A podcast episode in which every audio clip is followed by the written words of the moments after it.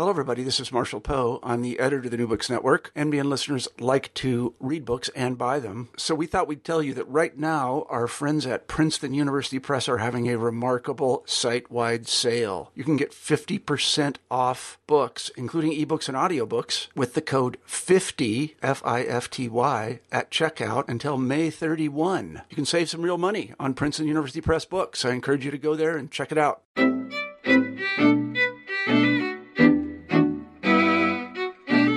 Welcome back to New Books in Jewish Studies. I'm your host, Max Kaiser. Uh, we have a great show for you today. With us, we have Jack Jacobs, Professor of Political Science at John Jay College and the Graduate Center of the City University of New York.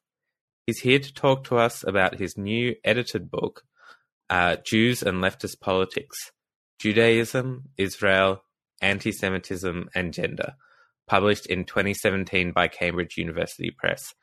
Jack, thanks very much for being with us. First off, how did you come to write this book?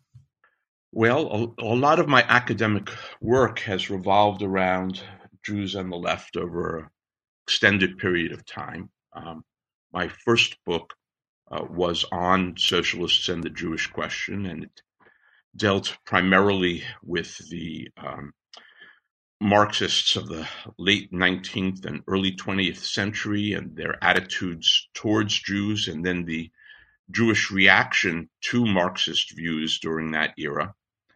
And I, I wrote a second uh, book that dealt with the Jewish Workers' Bund in interwar Poland and its attempt to create a counterculture and the ways in which that Bundist counterculture contributed to uh, the successes of the Bund in the late 1930s.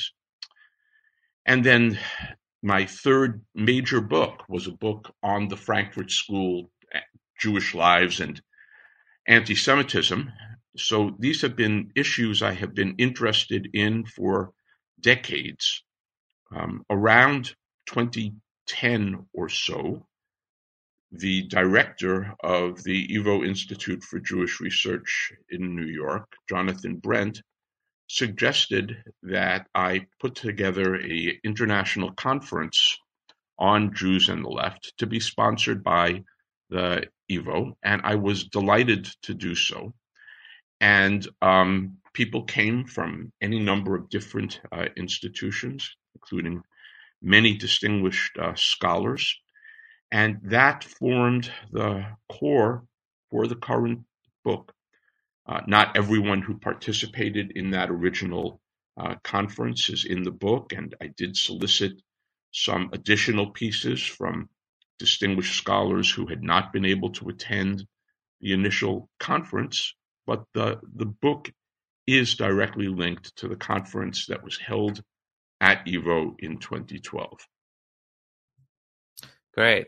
So, um, before we dive into a little bit of, of a discussion about um, some of the contents of the book, we'll talk first about your introduction. And uh, in the introduction, you talk about how the relationship of Jews to the left is historically contingent. Uh, maybe you could explain a little a bit about what you mean by this, and also give us a brief account of this history over the past couple of centuries. Uh, and you, in your introduction, you start by talking about um, the Jewish left in Europe, and then move into a discussion of the Jewish left in the United States. So maybe we could uh, talk a little bit about both of those. Sure, sure. Well, in, in the introduction, I, I first attempt to explain that there have been any number of different attempts to try to come to grips with um, the attraction of Jews to the left, why it had occurred, when it had occurred. Um, for example, um, one explanation that was put forth at the beginning of the 20th century by a, a very prominent sociologist, uh, Roberto Michels, uh, revolved around purported Jewish qualities.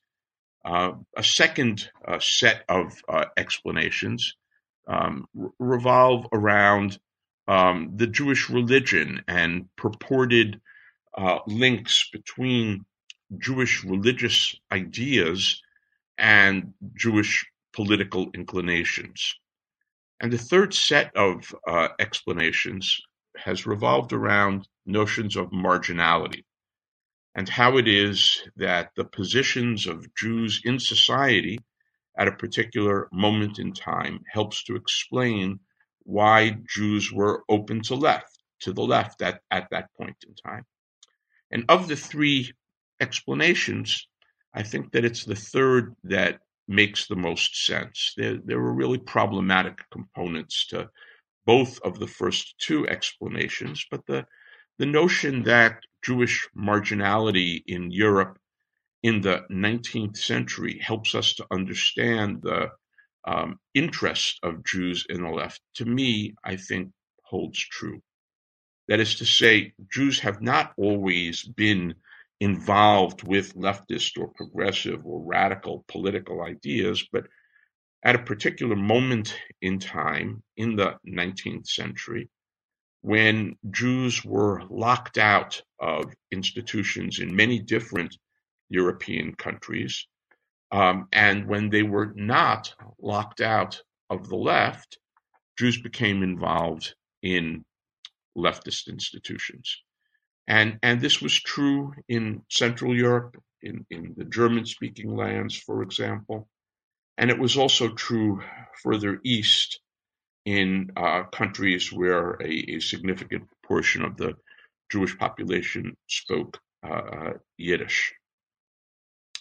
And I think what I tried to show in the introduction was that um, Jews played disproportionate roles in leftist parties and organizations in any number of different countries in various parts of Europe in the 19th century and in the early part of the 20th century. Uh, this was true in the non Jewish left, uh, so that, for example, we find that amongst the most prominent uh, non Jewish leftists of the uh, 19th and early 20th century are, are people like Marx, who was of Jewish origin, and Lassalle, who was Jewish, and Edward Bernstein and Rosa Luxemburg and Trotsky, just to take a, handful of examples from amongst uh, many.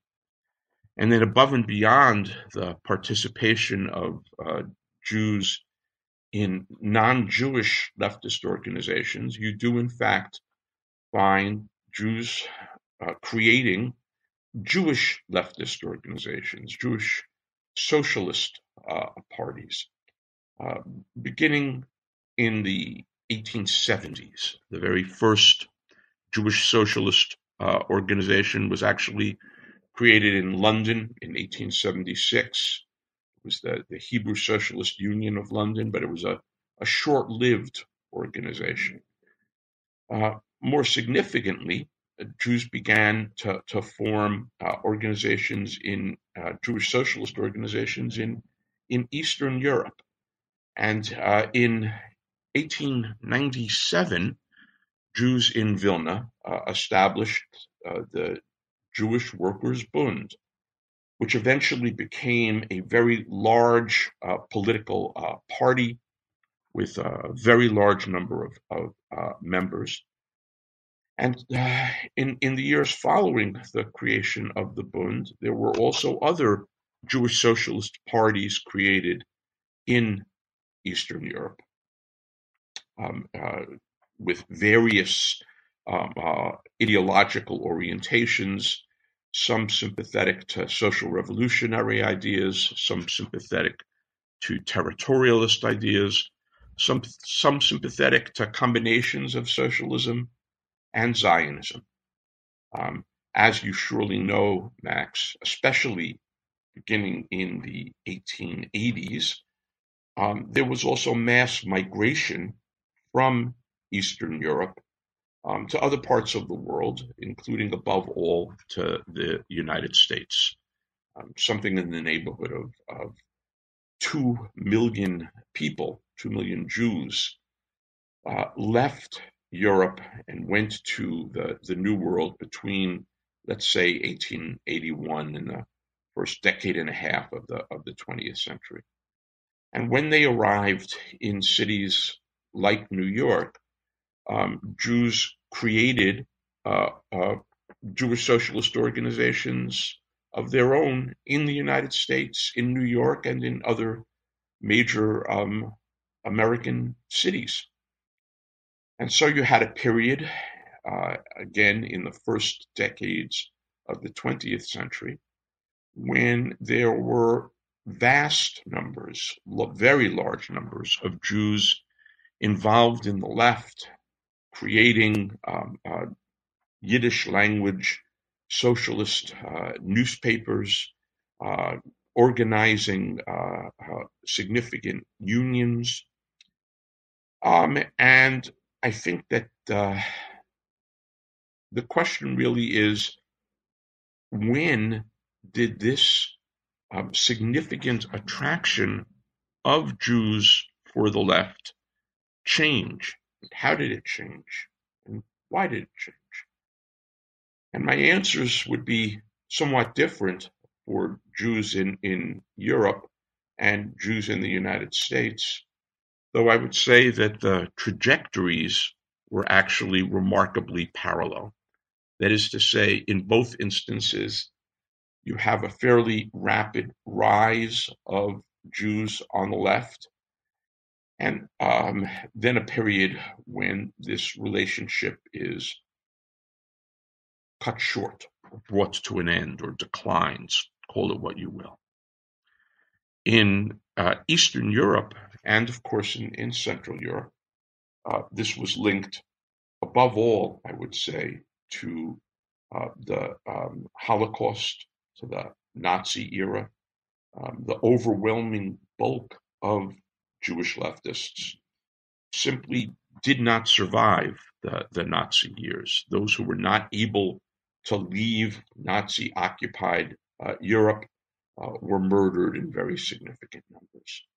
Um, it was also linked um, in um, the USSR to the policies and, and orientation of the Communist Party, of the, of the Bolsheviks, um, which was uh, an orientation which was not open to independent Jewish socialist parties once the, the Stalinist regime stabilized itself uh, in the USSR, um, independent Jewish socialist parties could not exist and, and, and were not allowed uh, to exist. So, what this means is that in the East European context and in the Central European context, uh, by the end of the Second uh, World War, the political space within which um, the Jewish left had existed uh, was no longer uh, extant, and the base population that had uh, that had been made up of Jews and that had been sympathetic to the left to a considerable extent was was no longer alive. In the United States, uh, on the other hand, I would say that the decline of Jewish participation uh, in, in, the left uh, was ring, linked more to factors like social uh, mobility and assimilation and acculturation. And that what happened is, as the um, economic roles of uh, Jews in American life shifted, and as Jews moved out of the, the dense uh, inner cities which they had lived in in uh, the the immigrant uh, uh years, uh, the the Jewish left went into a quite um, rapid decline, and um, newspapers like the Yiddish language Vorwärts, which had had a mass circulation, um, had a sharp decrease in the number of, of readers. organizations like the Workmen's Circle which had had a socialist or social democratic orientation and which had been made up overwhelmingly of uh, Jews, initially of East European uh, origin. It too went into a, a rapid decline, and, and so did the the union movement that um, uh, Jews had participated in in such large uh, numbers. So, what I would say is in Eastern Europe, in the United States, and to take a, a third uh, prominent example, in what was first Palestine and then after 1948, the independent state of Israel, um, Jewish participation in the left also underwent a very marked decline over time. So I guess what I would say, and this is my short answer to your uh, question, is that Jewish participation in, in the left was an important historical phenomenon in a very specific historical era uh, that began in the middle of the 19th century and that came to an end in the latter decades of the 20th century. Great. That's a um, really brilliant uh, historical overview. Uh, so, going on to sort of the the contents of the rest of the book, uh, there are 17 chapters in the book which cover a lot of ground. So, definitely don't uh, expect to um, get through every one. But would you be able to give us a little bit of an overview of the, the contents of the book? Um, and yeah, maybe particularly talk about uh, the subtitle of the book, which is Judaism, Israel, Anti Semitism, and Gender, and talk about how those different themes intersect sure, with uh, sure. the theme well, of that, leftist leftist politics. The the chapters in the book are arranged into seven uh, major sections, and perhaps we could talk really briefly about those uh, sections, and and through that get some overview. Um, I was delighted at um, the uh, willingness of very prominent scholars and intellectuals to take part in, in this project. And uh, part one was the part of the, the volume that dealt with the political implications of Judaism. And that was where I reproduced what had been one of the keynote addresses at the initial uh, conference. Uh, it was a, a, uh, a, talk by Michael Walzer, um, amongst the most important uh, political theorists in the Anglo American world today. And, and what Professor Walzer says in a nutshell is that there are features of traditional Judaism, of traditional Jewish religious belief and practice, ideas like the chosen people and subordination of women and clericalism and hostility to political engagement that militate against leftist politics.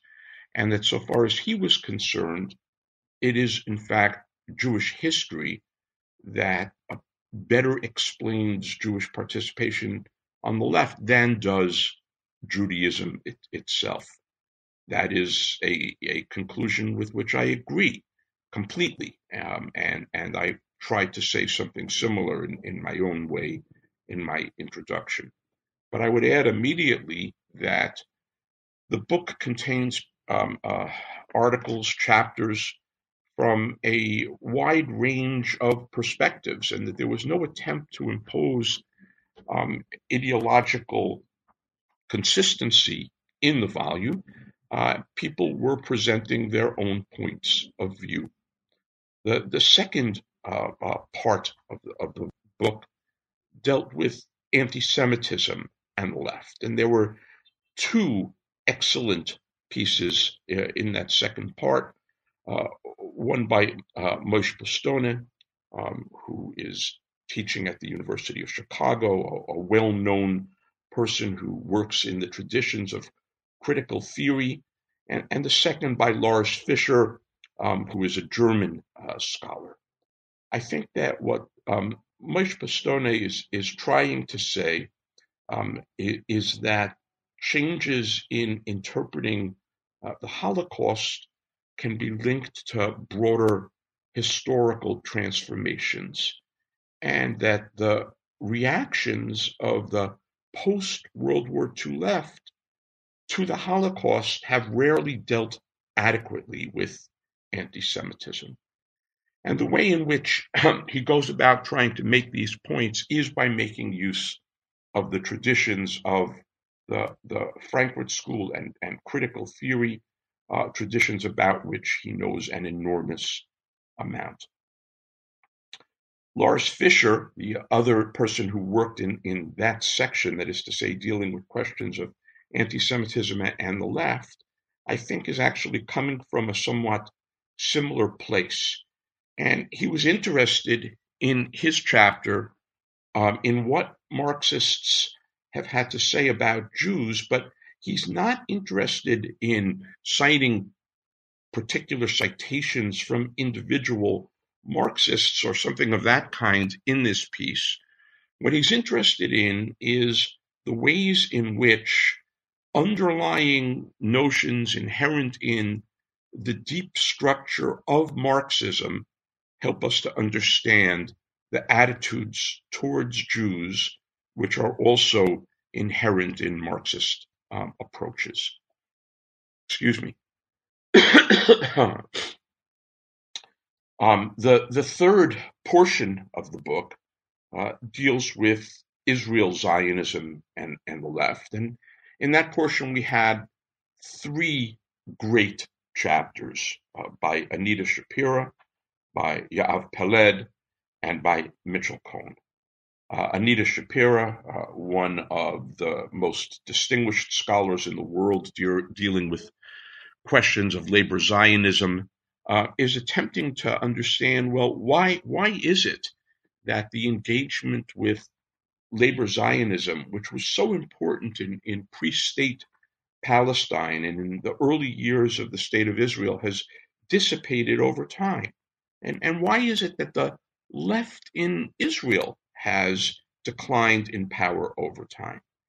And her answer, in a nutshell, in, in a sentence or two, is that on some level, it is actually, she would argue, the successes of the Israeli labor Zionist movement in the 1930s, 1940s, and 1950s that explains subsequent history.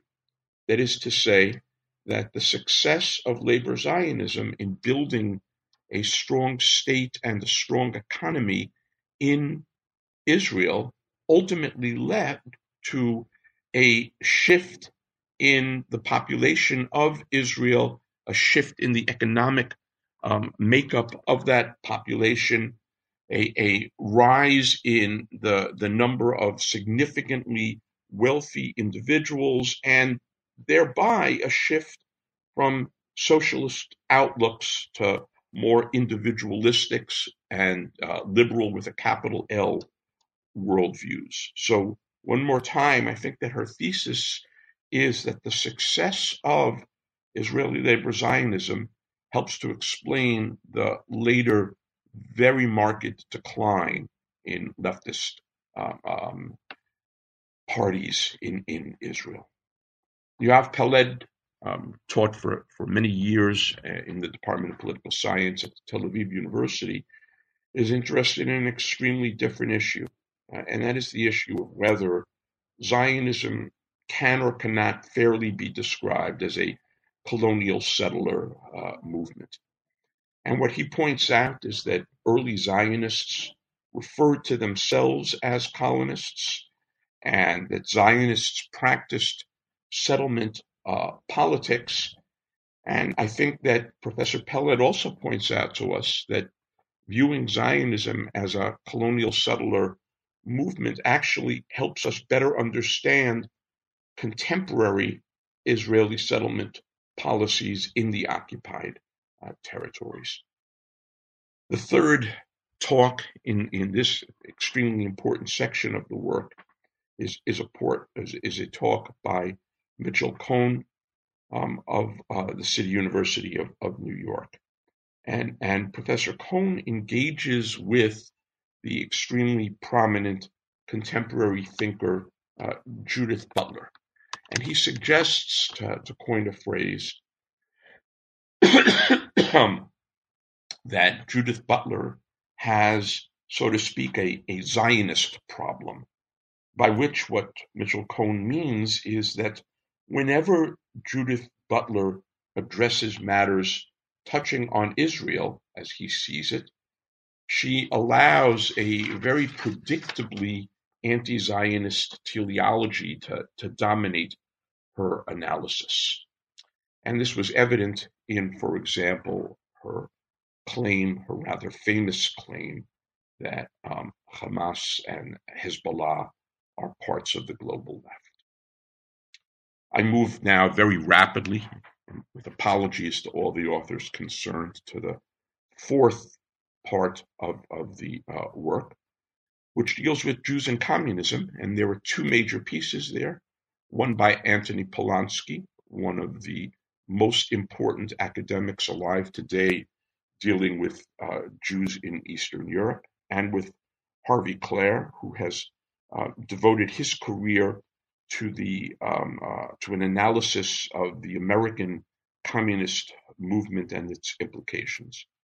Uh, and Professor Polonsky is attempting to, I think, show us how it is and, and why it is that, that Jews in the USSR in the interwar years above all played very prominent roles in developing Soviet culture and, and were at one point very highly visible in the Bolshevik party. And, and he links this to the rapid urbanization and, and Russification and economic restructuring that took place among Soviet Jews in those eras. But he also points out to us that Stalin had growing suspicions of Jews and initiated actions against Jews in prominent positions. And in the Stalinist and post Stalinist years, the participation and the visibility of Jews in Soviet life diminished quite markedly. Polonsky charts a similar phenomenon in, in Poland, but I'm, I'm going to turn instead to what Harvey Klehr says to us about Jews in the Communist Party in the United States.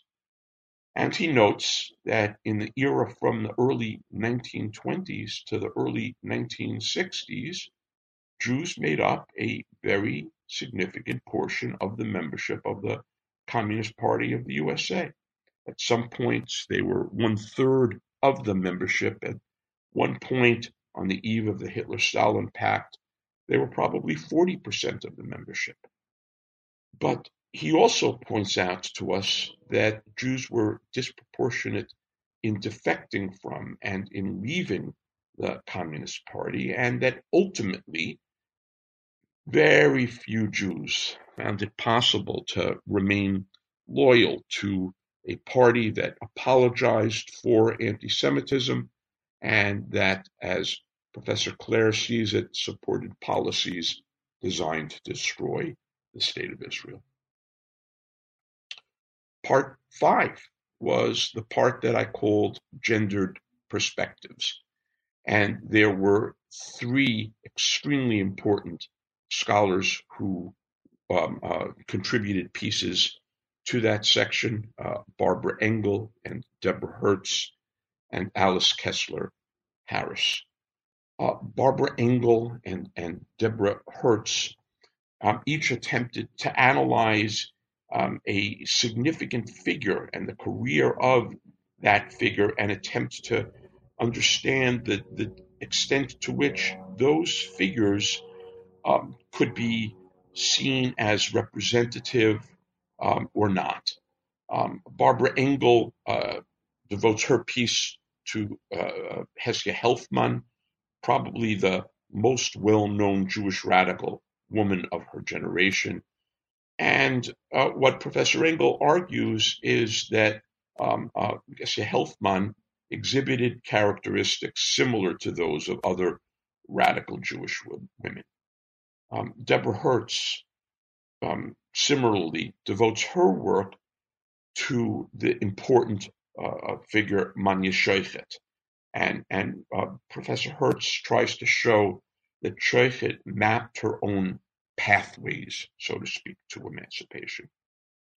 Uh, the third piece in part five of the work is a piece by Alice Kessler Harris. And she begins with some more general questions. Does the Jewishness of radical women matter? Does the gender of radical Jews matter?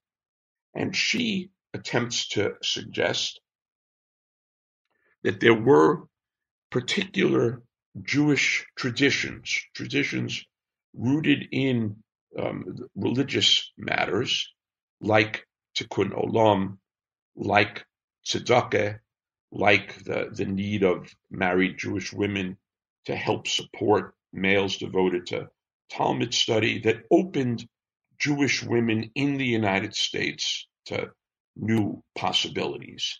And she argues that being both female and Jewish propelled women towards the left in the United States at a particular historical moment. And she too points above all to one key individual, Lillian Hellman, about who Professor Kessler Harris has written an important uh, uh, work. And point parts six and, and seven of the book deal with canonical figures as I describe them and, and case studies. In part six, we have contributions by Stephen Aschheim and Michael Lowy and Uri Ram. In part seven, we have contributions by Daniel Soyer, Judith Friedlander, and, and Samuel Farber. And I would say that there are things that link together a number of the contributions, though of course they were written independently, and each of these people picked their own uh, uh, topics and their own uh, own approaches. And and what linked, I think, a number of these pieces were attempt to demythologize and an attempt to reconsider um, uh, pre-existing notions. Um, for example, uh, Steve Aschheim says to us that Gershom Scholem was never a conventional leftist that his political thought remained uh, ambiguous and his political legacy is a contested legacy. And I think similarly, Uri Ram says to us that despite the common image of Martin Buber as a radical leftist, he actually stood between the left and, and right, and that if we examine his thought more closely, there are certain parts of his thought that are saturated with right-wing features. Uh, similarly, in, in the final component of, of the book, uh, in the case study component, um, Judith Friedlander argues that myths to the contrary notwithstanding, the New School for Social Research never embraced a leftist agenda. It's true that it had a that it was a, a haven for Jewish refugees, uh, refugees from the Nazi era, but it's not true that the institution was ever um, um, uh, dominated by leftist views as, as she understands it. Um, it seems to me that though I can't cover every single piece in, in the volume, that ought to give those listening to this podcast some idea of, of what people who contributed to the volume were up to. Fantastic. Uh, so, um, as you heard, it's a, a, really impressive collection of scholars talking about a very wide range of topics uh, to do with Jews and leftist politics. So, we certainly uh, recommend that listeners go out and um, pick up the book if they can. Um, thanks very much for talking to us uh, about the book. Would you be able to give us a little bit of an indication of what uh, other projects you're, you're working on next? Sure. Well, the big project right now is an attempt to come to grips with what I see as a rise in many different places around the world in racism, uh, anti Semitism, Islamophobia, and, and ethnic prejudice. Um, I have just finished teaching a seminar on that subject, and I'm hoping to to write a work on that subject. Brilliant. Well, that sounds um, very important. Um, so, and we certainly hope to have you back on uh, the show to uh, discuss that project or other projects in the future. Uh, so, uh, this has been uh, New Books in Jewish Studies with your host, Max Kaiser. And with us, we had Jack Jacobs, Professor of Political Science at John Jay College and the Graduate Center of the City University of New York. He talked to us about his new edited collection, Jews and Leftist Politics Judaism, Israel, Anti Semitism, and Gender, uh, out in uh, this year with Cambridge University Press. Thanks very much for listening.